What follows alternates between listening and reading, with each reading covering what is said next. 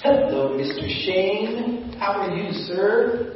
Can you take a seat right here on this front pew with your sister? I want to show you guys something. Last night, my grandkids came over, and my youngest grandson's name is Winston. And Winston came over to the table where we were at, and he had this. Do you know what this is? It's a potato, that's right. And in this plastic bag, we have all the different parts for the potato. And it's called Mr. Potato Head. And Win, my, my grandson Winston, what he did yesterday was he just kept putting all of these parts onto the potato. Oops. He put all these parts onto the potato, and it was so cool because he just kept doing all of this stuff and putting all the parts in there. Let me get one or two more in, and then I'll show you what it looked like. I think that's probably good. Oh, I forgot one part. Oh, did I drop that? Okay. See, this is what he did. Does that look right? What's, what's wrong with that, Mr. Shane? Did all the parts go on the potato wrong? Yeah. How come? Does he look kind of funny? What am I supposed to do? Where does the arm go? Goes over here on this side? That work? Yeah, it's working. Where does the ear go? Oh! I got one of those. That's the nose. Where are the eyes? Is the eyes in the right place? They are? So, so then I put the tongue up here. Is that what happens with the tongue? What happens? Tell me. Help me know. Where does it go? So, and the hat, doesn't the hat go on top of the head? And then, where do the eyes go? Whoops, the hat goes backwards. That's where the hat goes. Oh, the eyes go by the top of the head. And then where does the nose go? Right there. And and then the feet go right like that. I have an A like that. this is what it's supposed to be, right? Because you have a potato just like that? See, when my grandson was making, actually, these are actually backwards too. They're supposed to be that way. Hmm. Apollo, my potato. They did? Co- co- Apollo got your potato? Oh no. Their dog. Well, see, my grandson, Winston, when he put this together yesterday, he didn't know where all the parts were supposed to go, and so he put them on all in the wrong places. And I was thinking about that, and I realized I know where they're supposed to go. And Shane, you just showed me you know where all the parts are supposed to go. But sometimes people don't put the parts in the right places. But you know what? This makes me think about how God made our, our church and our family and our church. God has each part of the body of Christ in the right place for the right time at the right moment so that it works, that it looks the way it's supposed to look and it functions the way it's supposed to function and we can trust God to put it together right. Just like I know how to put it together because I'm older, God knows how to put our church and our family together because He knows, because He designed it. And so I just wanted to show you this. I think this is cool. Did you know that the Bible says that our church is like a body? It literally says that sometimes the church has hands and feet and ears and mouth and eyes. And that's kind of hard for us to understand, but maybe this will help us to remember that God designed our church to be just like a body that has different parts that work. So I'm going to pray for you, and before I do, I have one thing that I'm going to give you for homework, okay? Mr. Shane, this is your homework job, okay? When you get home today, I want you to ask your mommy and daddy one question, Okay?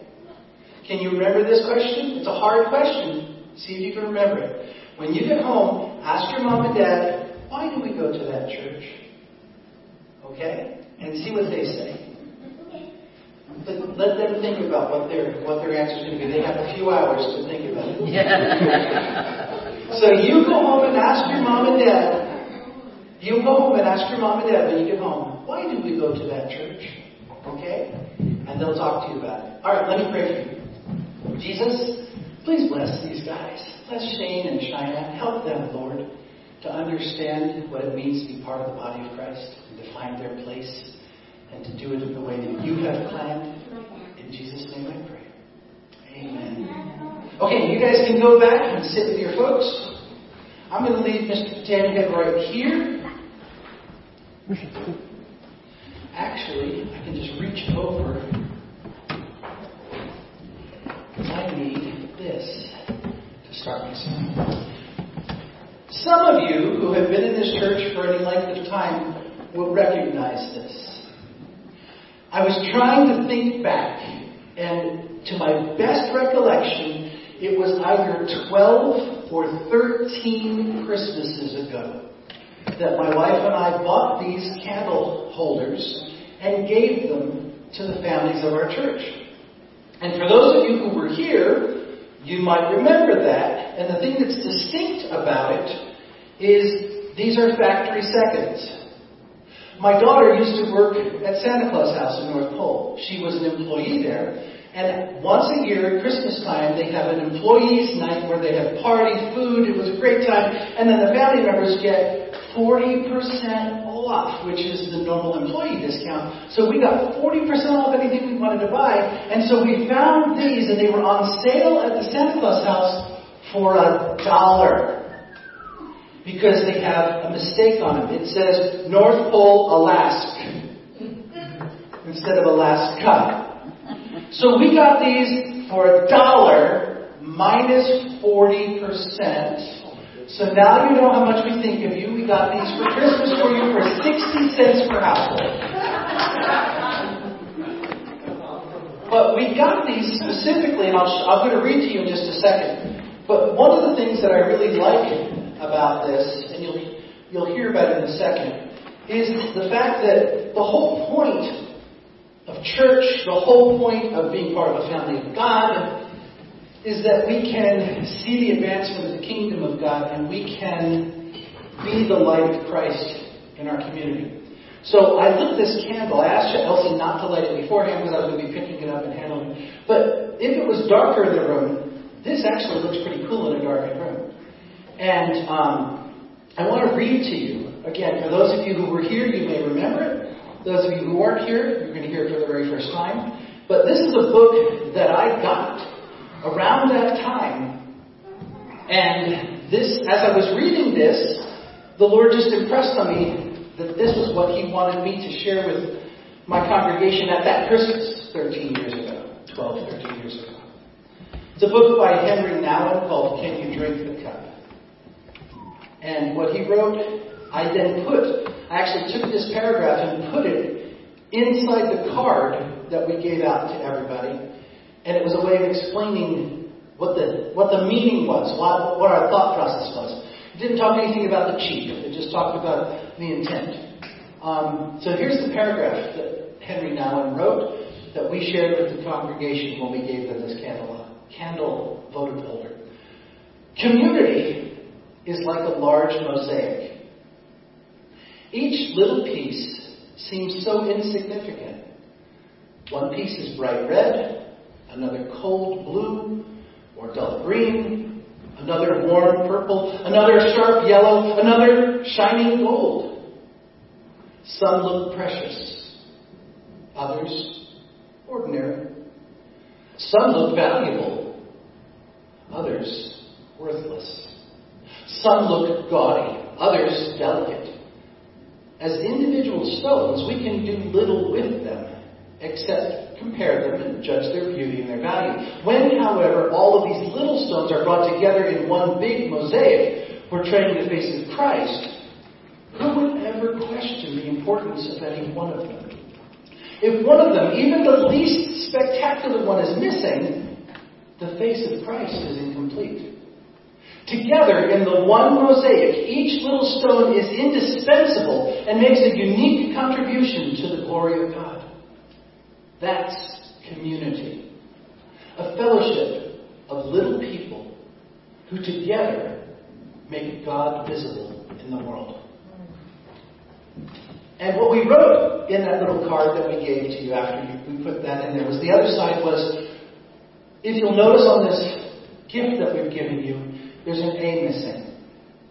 Because it's incomplete. And we want you to recognize and understand that there, even in our church, there's an incompleteness in the sense that we're not whole. We're not complete. God is always bringing more people in to join our community. And our job as a Christian community is to help them find their place. Help them figure out why God brought them here. What's the whole purpose of our congregation and why? And it evolves over time. I mean, this has been 13 years ago. And if you think about it, and those of you who were here 13 years ago, think about it. Who was here then who's not here now? Don't say their names because it's being recorded and we don't want to for, for, any reason, name a person. But think about who was here then who's not here now. I can name one, Ruth Root. She went on to be with the Lord. Frank Purdy went on to be with the Lord. Carolyn, who now lives in Idaho. A number of others. And again, we don't need to call their names up, but just think about this congregation has evolved over the years. God has brought new ones in, has taken others out. There have been some who have stayed. It just, it's a constantly ebb and flow thing. And the constant question is, what is the purpose for today? Has your purpose stayed the same? Are you still in the same role that you were in 13 years ago because God has not allowed you to be released from that role? Or are you stuck in the role that you've been in for 13 years when really God wants you to go do something else within this body and you, for whatever reason, haven't moved? Now, I am not in any way being judgmental. I'm not trying to say that that's the case in anyone's situation. But the reality is, the thing that I've heard resounding in my heart is, why are we here and what is our purpose and what does God want from us? Now, I have a series of scriptures that God pulled me through. You've read them all. You know them all by heart. They've been beaten to death as far as talking about the body of Christ. But it is important that we read through them before I can take you through to the, the final point that is in my heart and in my head. So let me go ahead and pull them out, and I will read them to you.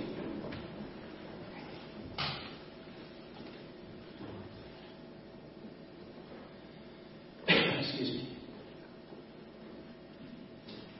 The very first one is Hebrews chapter 20, chapter 10, verses 24 and 25. Hebrews chapter 10, verses 24 and 25. Again, these are very, very familiar. You probably can quote them even before I give you the, what it says. But Hebrews 10, 24 and 25 says, And let us consider how to stir one another up to love and good works.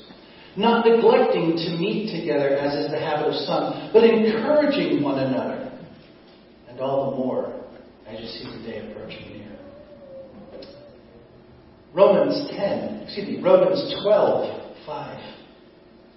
So we, though many, are one body in Christ, and individually members one of another.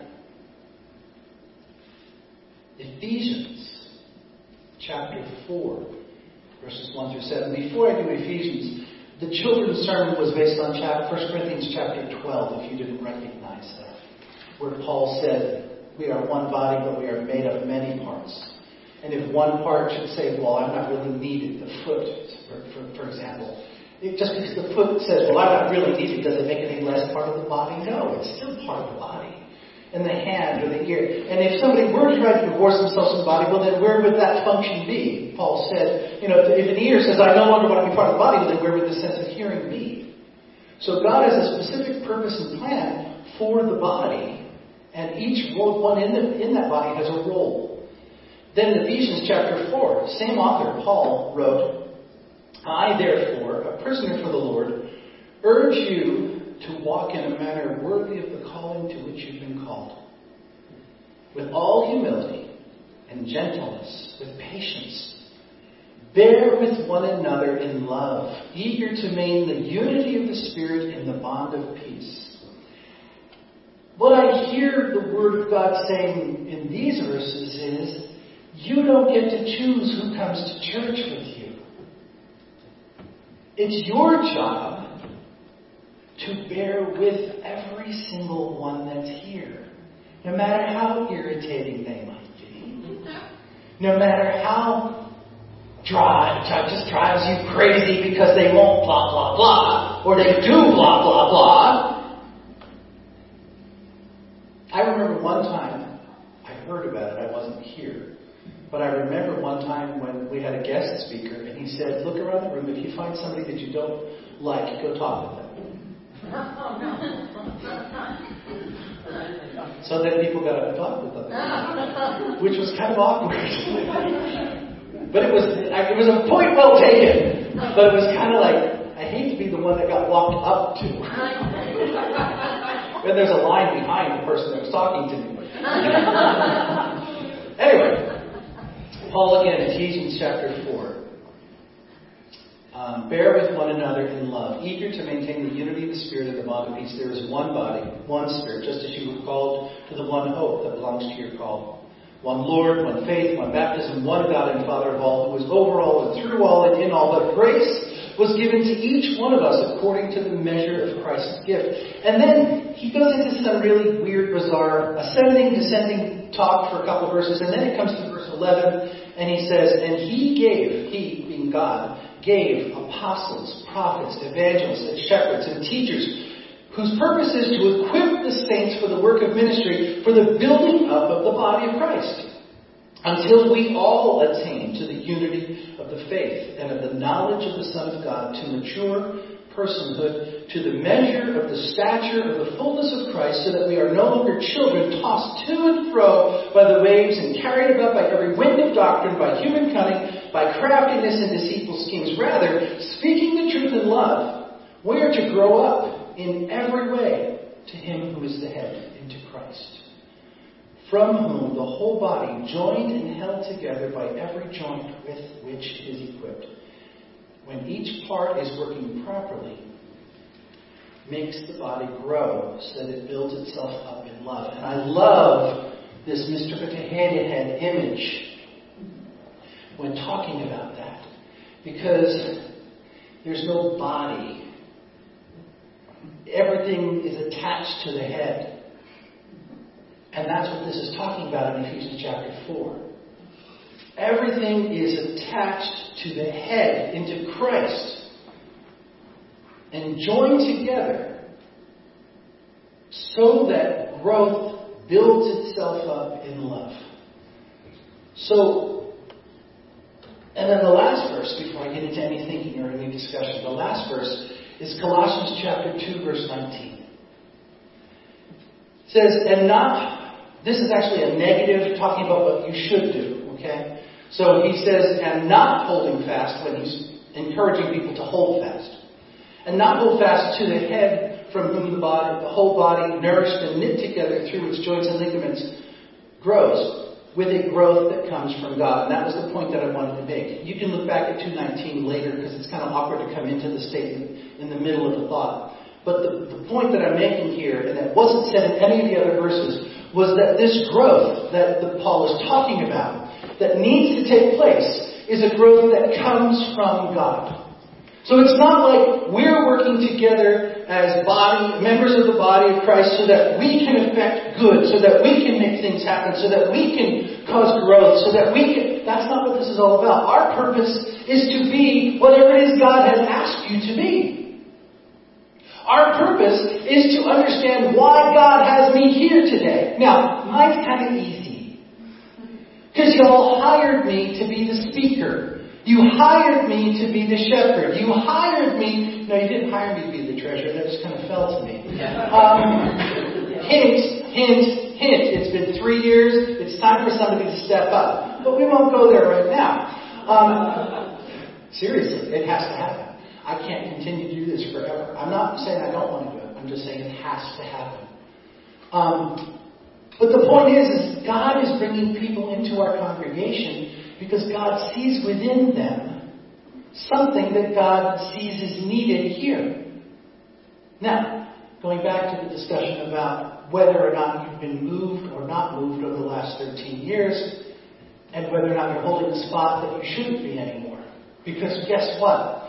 If God brings somebody in who's gifted and talented, but we have someone entrenched who refuses to give up their space, that one who's gifted and talented, specifically called to this place, will never, never have the opportunity to do the ministry God has ordained for them because you refuse to get out of their seat. Now, I'm not thinking of any individual when I say that. Don't hear me looking at any, see me looking at any one of you, or hear me calling any names, because I don't know that we really have any of that going on. But it is something to consider when you're thinking about who am I in this body of Christ? Am I somebody, am I serving where God wants me to serve? Or am I simply placeholding? Am I using my gifts, my talents, my passions to the best of my ability to bring glory and honor to God? Am I or am I not? These are all thoughts that you should be processing regularly, not just when you first come to a church. Even in my case, as the pastor, I have to continually figure out, am I effective in today or is it time for me to think about moving on? Not because I want to leave this church, but I don't want to be a placeholder. I've been here for 17, going on 18 years. Hallelujah. Okay? Hurrah! I'm, I'm the longest tenured pastor this church has ever known. Isn't that a great? Now, the reality is, if I wasn't being effective or, or if I'm not being effective, and I'm holding on to a place because it's comfortable and easy and I don't want to leave, there's somebody out there that God has gifted and called and has brought and prepared for this role, and I'm not moving, so therefore nobody's getting an opportunity to come and use their, their talents and gifts here as God would be ordaining. Now, I'm not saying any of that's real. I'm just saying this is stuff that I pray about and I think about. It's like, Lord, I, for, for, four, for four or five years now, I have been really seriously praying, Lord. And I, I've talked to the district superintendent, I've talked to fellow pastors, I've talked to um, various counselors that I have that I trust, and, and I've said to them, my heart is not to leave. I want to stay here for the rest of my life. But I don't want to stay here beyond what I'm supposed to. I don't want in any way to cause harm. I don't want to stunt growth. And one of the greatest pieces of, of advice I received was from a dear, dear friend I've known for, for almost 25, 30 years. And this man said to me, don't worry about moving until you feel drawn to something else. Don't worry that you still feel called here, because that's God. But when you sense you're being drawn something to something else, you can know that that's God too. And don't worry about it until that happens. And that was one of the best pieces of advice, I because it literally put at rest all that worry, all that worry. I would share with you the same thing for you. I can remember when I was in Bible college, I was talking with a, one of the staff pastors, because we attended a church that was 1,400 people that attended regularly. And they had nine pastors on staff. And I was talking with Reuben, who was one of the staff pastors, and his job as a pastor was to help new people find their place in the church. And I, one of the things this church had in place was a class called the newcomers class. It was a one day, one hour long or hour and a half long class. And you only went to it once. And it was if you're new to our facility, new to our church, you don't know anything about us, feel free to come on a Sunday after at 10:30 or whatever the time was, so you could go to the morning service and then come to that class. And then we'll walk you through the ministries of our church. You'll get a 10 minute sit and talk, a chat with our senior pastor and blah, blah, blah. It was a really cool ministry because there was, there was multiple facilities. We had like four different, five different buildings that ministry took place on on a Sunday morning. Children were over here, the teens were over here, the, some of the adult classes were up on the Bible College campus. Here's where the adult, here's where the, the, the, the wing that all the nine pastors were, and here's this and here's that. So it was a great introduction to this huge, scary place. Well, I was talking with Reuben, the pastor who was overseeing that, and I said, Reuben, I just talked with John uh, at school yesterday, and he told me that he feels like God's calling him to a different place and nobody's going to be filling this role. He said, Yeah, that's right. I said, Well, who do you have to take over for him to do the leadership of this class? He said, Nobody. I said, but Reuben, this is a very vital class. This is important. He said, I know. I said, well, you can't just let it sit fallow. You have to get somebody in here. This is crazy. You're in charge. You should be worried. You should be beating the bushes trying to find somebody. And Reuben looked at me and smiled he said, I think I just did. I was like, no, no, not me. He said, sounds like you got a burden. sounds like God's speaking to you about it. Maybe, uh, maybe you should pray about it. Let me know next week what God tells you. I couldn't get away from it. And so I became the leader of that class. Now, almost three months to the day, God very clearly released me from my responsibility. So I went to Reuben and I said, Reuben, I hate to do this because I know I've just gotten started with this, but I really feel like I'm released. He said, okay. Want to make next Sunday your last Sunday? Sure. He said, I said, what are you going to do to get to love? He said, I have no clue. But God will bring the person when it's, when it's the right time. Okay? And literally, there was no gap. Someone stepped in and took the week after I gave up. Because God had somebody already in the wings waiting. They just needed me to get out of the seat. And so I learned something really cool that I tried to apply in my ministry here. Is when God has put a burden on your heart, then it's time for you to step up and do whatever that is. Even if we've never done it before, it's on your heart. So let's start seeing where God's going to lead you to take responsibility for that area of our ministry. Now, I'm not trying to scare anybody. I don't have any ulterior motives in saying that. I don't have a plan that I want to fill with somebody's body. But I want you to understand, as the pastor, there are things that our church body is fluid. over the last 17, 18 years, I've seen people come, I've seen people go, I've seen some people stay. We have moved around and changed ministries. We do things that we do. We have things in place that we have, that we've never done before. We have things in place that we've done always. We have things that we used to do that we don't do anymore. And I believe the same thing's going to happen in the coming days. That God's going to just move things around and bring people in and raise people up. Do you know? I won't make any names.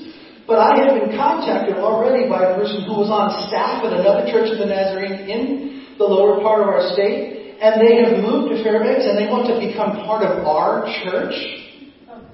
And they were the children's pastor at their last church. Oh my goodness! Have we been praying for a children's director or a children's leader for years? Oh my goodness! Now, the person's not here today, and they haven't been able to come and they've only been in our church one time.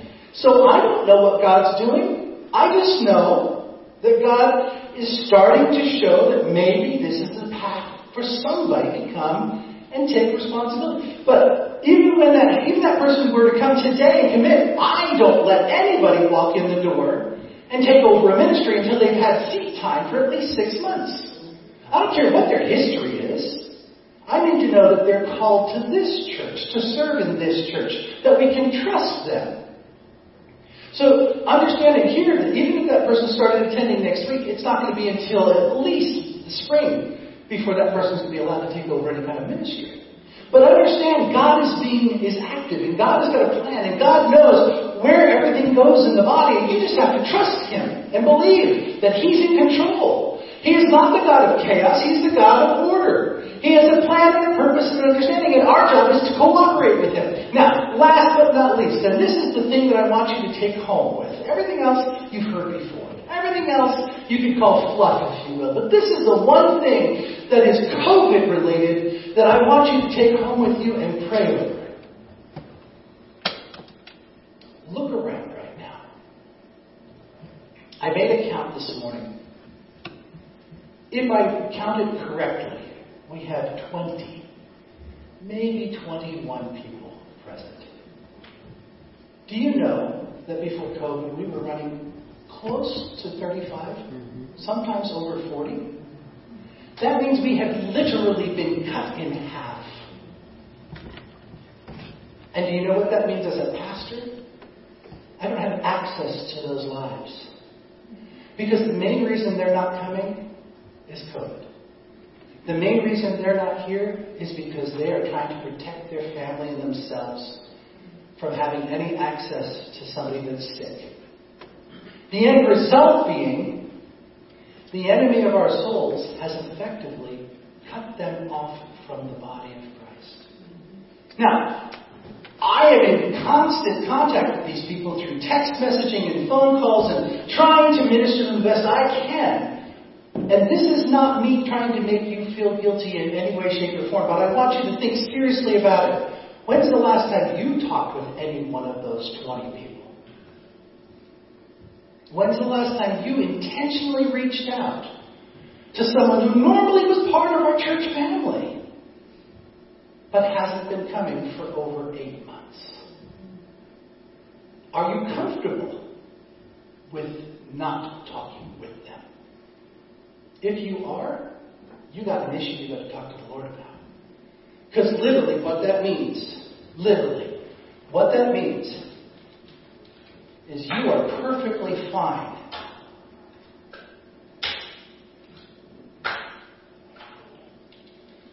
with that.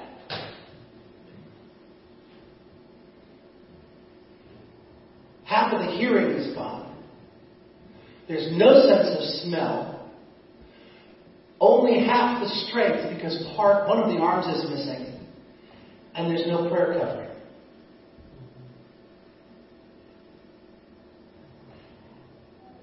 But those people were part of our church family. And if you go back and read all of those scriptures that, that I read to us this morning, what does it say? It says God has a purpose and a plan, and He brings those people to this church for a specific reason, and He has a specific place for them, and a specific role for them, and it is part of making the growth happen that's here. God has spoken over this church years ago. 150 fully devoted followers of Lord Jesus Christ would work from this particular location to bring about the kingdom of God in the Two Rivers Pleasant Valley area, and we were almost at one third of that eight months ago.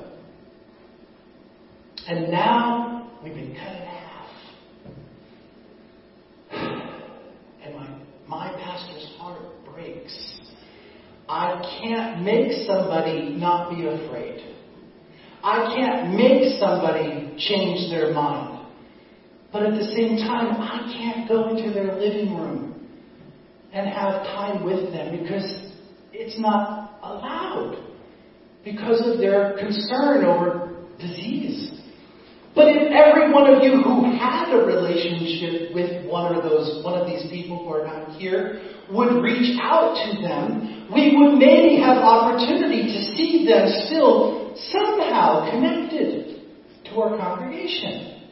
Now, I'm not trying to make any individual that's not coming feel bad. So if you're listening to this video right now or to this audio right now, do not hear me talking to you about not coming to church because that's not what this is about. What it's about is we who are here need to be prayerfully trying to figure out how we can reach out to the ones we no longer have access to because of COVID. Because we've literally been cut in half. And it breaks my heart. It breaks my heart.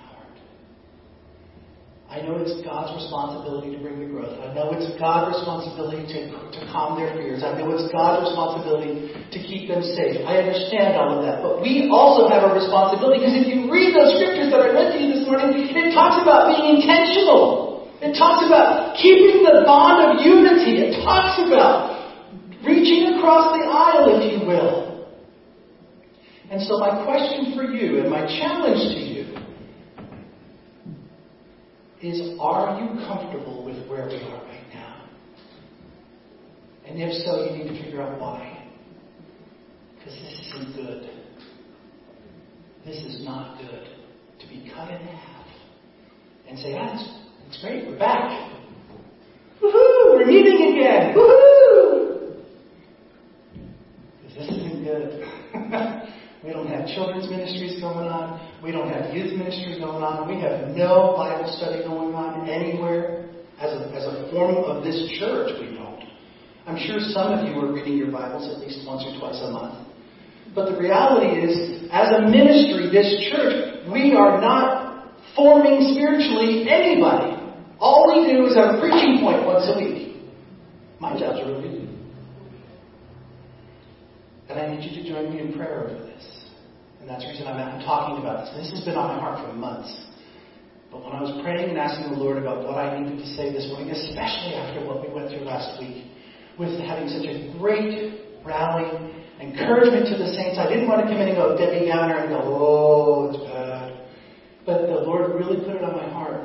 We have a responsibility to the ones who are not part of us right now, but who were part of us.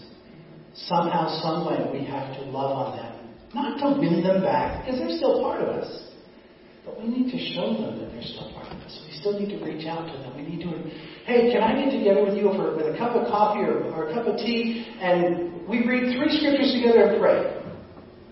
Nothing fancy, nothing formal, nothing needing bio, bio, you know, you know, theological training. Just let's read three passages of scripture and pray together. And then we're good. I'll see you next month. It's more than you did last month. anyway, I think I beat a dead horse at this point. But I really, truly, this has been my burden and my passion for weeks and for weeks and for weeks. We've got to find a way to love on the people who are part of us, but for COVID are not coming through the doors. Let's pray. Jesus, I love you. Praise you. I thank you. and give you glory. And I ask God that you would cause growth, not physical numbers. I'm not worried about how many people attend. I'm talking about spiritual growth. I'm talking about people being part of something where they can know that they have a role and a function and a purpose. So, Jesus, I just ask God that you would just move in a powerful way in our hearts, in our ministries, in our community. In your name I pray.